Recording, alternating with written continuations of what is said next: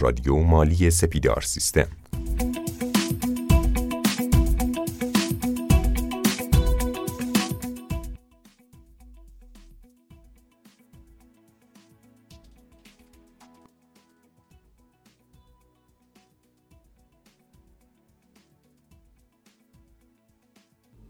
با سلام و عرض ادب خدمت همه شما شنوندگان و همراهان همیشگی رادیو مالی. امروز در ادامه قسمت قبل که با موضوع دادرسی مالیاتی بود در کنار شما هستیم و قصد داریم که در رابطه با هیئت‌های تجدید نظر و سایر موضوعات مرتبط با دادرسی دادرسی مالیاتی با شما گفتگو کنیم. همونطور که به شما قول داده بودیم امروز هم جناب آقای بهرام دوستدار در کنار ما هستند و قصد داریم که با ایشون در رابطه با این موضوع صحبت کنیم. سلام آقای دوستدار خیلی خوش اومدید. عرض سلام و ادب دارم بندم خدمت حضرت علی و خدمت شنوندگان عزیزمون. خیلی خوشحالم از اینکه در خدمت شما و شنوندگان محترم هستم. امیدوارم بتونم نکات کاربردی خدمت دوستان در رابطه با موضوعات دادرسی ارائه بکنم. خب آی دوستار توی قسمت قبلی تا جایی جلو رفتیم که هیئت بدوی تشکیل شد.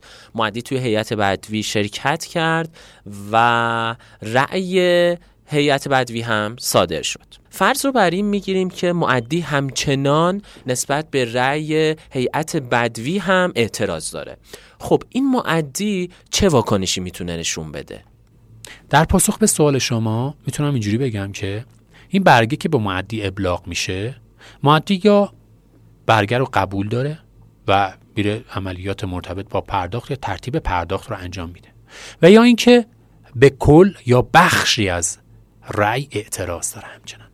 حالا بخواد اعتراض رو ثبت کنه نسبت به این همون سه تا روش قبلی که در مرحله هیئت یعنی در اصل توی هیئت توی اعتراض اولیه می‌خواد ثبت کنه همون روش ها رو می‌تونه استفاده کنه. می‌تونه به صورت الکترونیکی با ثبت در سامانه سازمان مالیاتی تو مای تکس می‌تونه به صورت فیزیکی با ثبت در دبیخونه و یا می‌تونه به صورت پستی اعتراضش رو انجام بده. منتها در هر ستای این اعتراضاش حتما بایستی اون بخشی رو که قبول داره در اون بخش مشخص شده. حالا می‌تونه به فرم باشه به صورت فیزیکی یا در اون نامه‌ای که داره پستی ارسال می‌کنه. بگه چه یا در اون حالت الکترونیکیه. بگه چقدر از این مبلغ رو قبول داره. و حتما نسبت به اون مبلغی که قبول می‌کنه باید واکنش پرداخت یا ترتیب پرداخت رو نشون بده. ببخشید آقای دوستدار در مورد اعتراض که صحبت کردید آیا برای این اعتراض بازه زمانی هم وجود داره یا اینکه نه آزادن هر وقت که خواستن اعتراضشون رو ثبت بکنن؟ برای اعتراض به رأی بدوی ما 20 روز زمان داریم. که باز روز ابلاغ و اقدام حساب نمیشه. خب بعد ثبت اعتراض معدی سازمان مالیاتی باید نسبت به اعتراض معدی واکنش نشون بده. واکنش سازمان مالیاتی چی خواهد بود؟ برگ صدور برگ دعوت به جلسه. واکنش سازمان مالیاتی چی خواهد بود؟ دعوت از معدی برای تشکیل جلسه هیئت. این دعوت از معدی می‌تونه به صورت فیزیکی و یا الکترونیکی باز باشه که بیاد توی سامانش بشینه. و همونطور که قبلتر در اپیزود قبلی عرض کردم فاصله روز ابلاغ و تشکیل جلسه نباید کمتر از ده روز بوده باشه. حالا معدی میاد تو جلسه حضور پیدا می‌کنه. جلسه باز بایستی با رعایت ترتیباتی که در ماده 244 در هیئت بدوی برگزار شد با همون ترتیبات بایستی هیئت تجنیز هم برگزار بشه. که مهمترین بخشش نماینده بندسه هیئت تجدید نظر هست که این نماینده بندسه باید همون نفری باشه که معدی انتخاب کرده. این انتخابم توسط قانونگذار در اولین مرحله از اعتراض پیش بینی شده. کاری ندارم که در زمان ثبت هر اعتراض شما بایستی مجددا این اشاره رو داشته باشی که من نماینده بند سم از چه گروهی هست. ولیکن قانونگذار این رو صرفا در مرحله اول یعنی این اجازه و مجوز رو به معدی میده انتخابش رو انجام بده. خب آی دوستار هیئت تجدید نظرم تشکیل شد و حالا پس از اون دفاعیاتی که معدی می‌کنه بعد از مدتی رأی هیئت تجدید نظرم صادر میشه. و همچنان این رأی مورد قبول معدی نیست. آیا باز هم راهی برای اعتراض برای معدی باقی مونده یا معدی چاره جز این که رأی هیئت تجدید نظر رو قبول کنه نداره؟ خیلی سوال خوبی رو پرسیدید.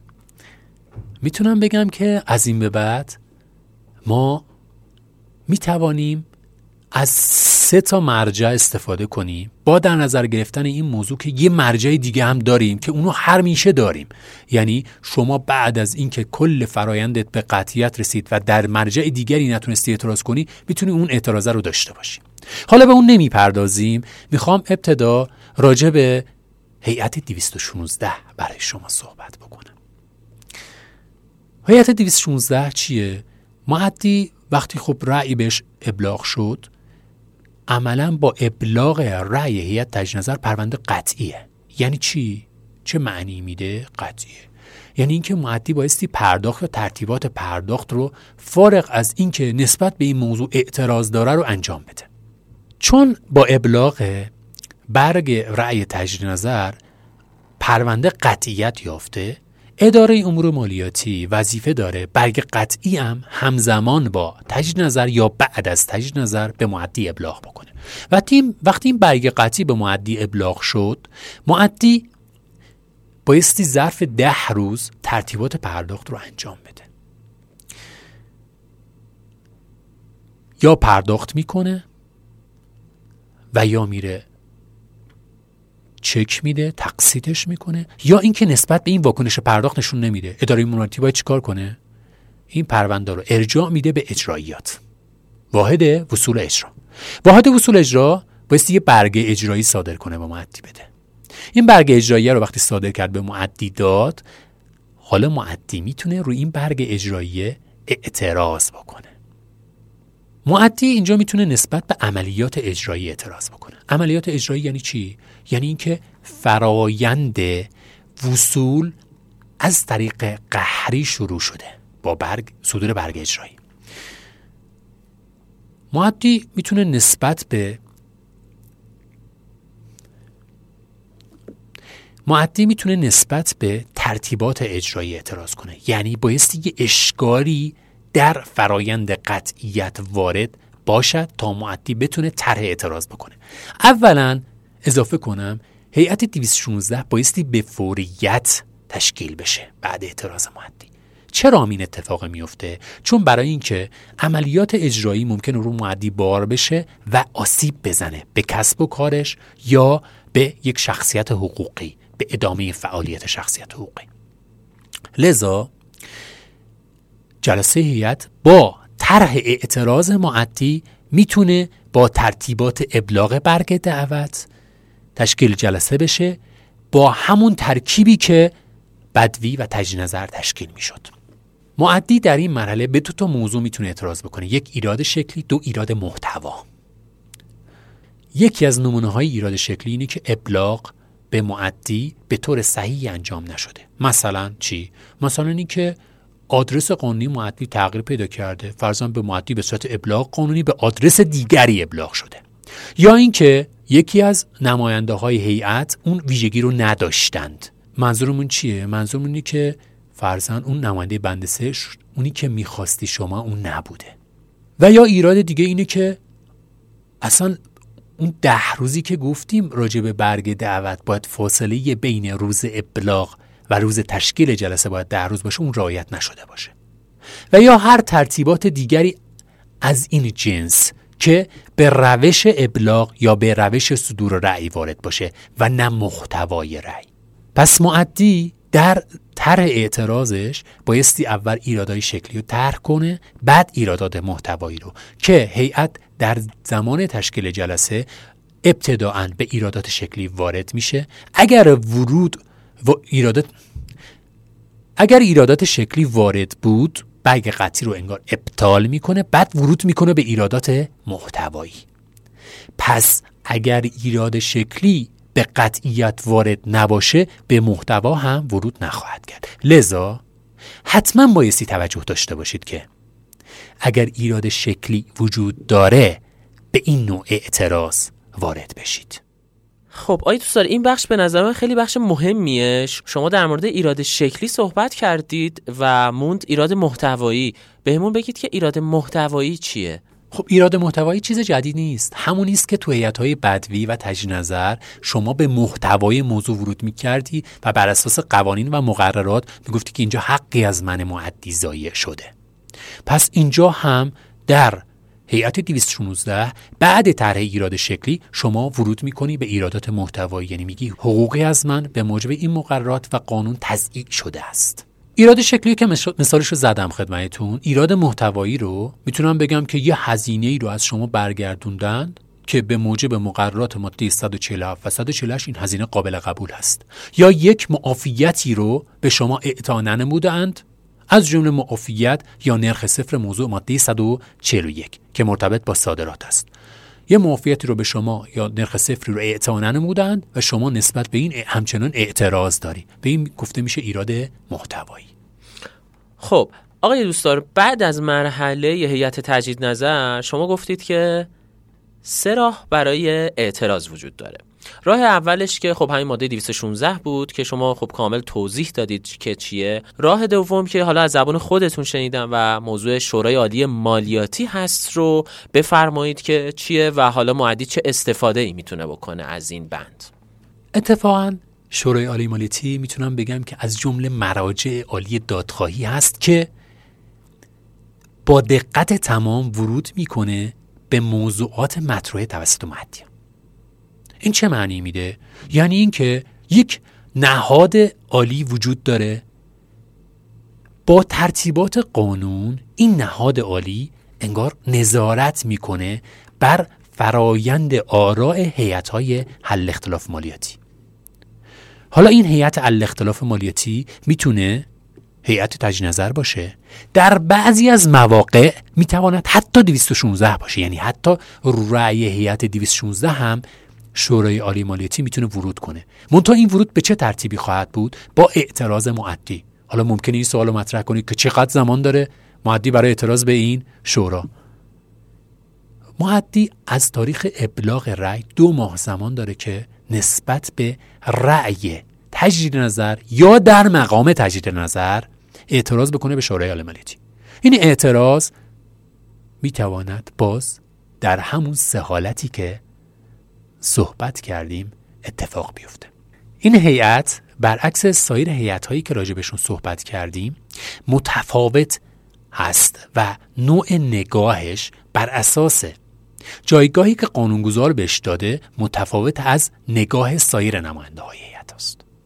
نگاهش متفاوت از سایر هیئت ها است منظور من از سایر هیئت ها چیه هیئت 216 هیئت بدوی هیئت تجدید نظر. به دو تا موضوع شورای عالی مالیاتی ورود می‌کنه. یک نقض مقررات. دو نقص رسیدگی. ممکنه این سوال مطرح کنید. نقض مقررات یعنی چی؟ نقص رسیدگی یعنی چی؟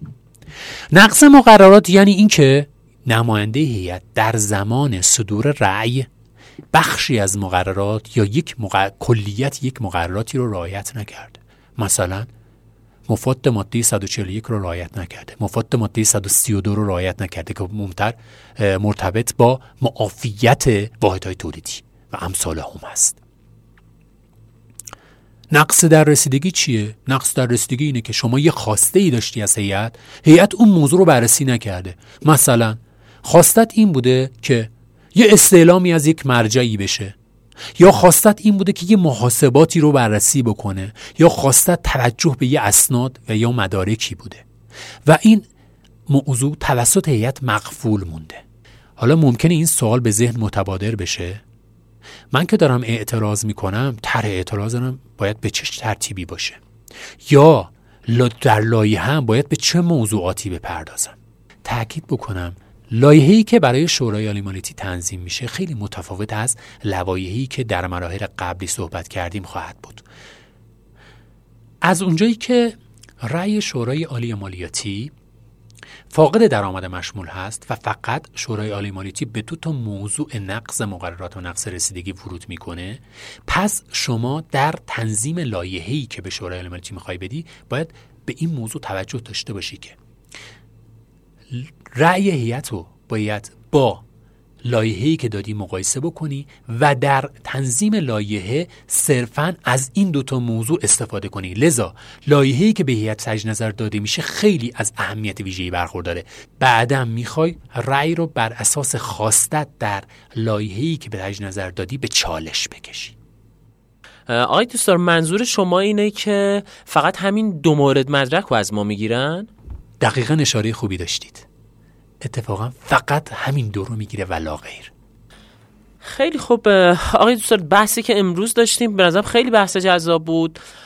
منتها به خاطر محدودیت زمان که داریم توی این قسمت فکر نکنم بیشتر بتونیم ادامه بدیم در رابطه با این موضوع و ایشالا سعی می‌کنیم که توی قسمت بعدی بیشتر در مورد همین موضوع شورای عالی مالیاتی و حالا روش های دیگه هم که واسه اعتراض داره با شما صحبت کنیم. و چند مورد سوال هستش که خیلی از ما پرسیده میشه تو جاهای مختلف تو سمینارها یا تو همین رادیو مالی که من سعی می‌کنم تو قسمت بعدی اون سوال هم که مخاطبای ما پرسیدن رو حتما از شما بپرسم و ایشالا بتونیم از جوابای شما استفاده بکنیم.